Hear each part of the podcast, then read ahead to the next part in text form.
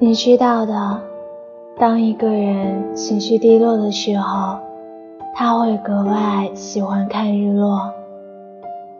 倘若一个人对一朵花情有独钟，而那花在浩瀚的星河中是独一无二的，那么他只要仰望繁星点点，就心满意足了。他会喃喃自语。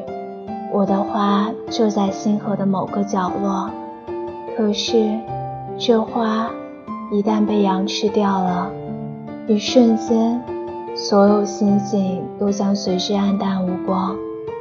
那你也认为这不重要吗？花总是表里不一，而我太年轻了，不知道该怎样爱护它。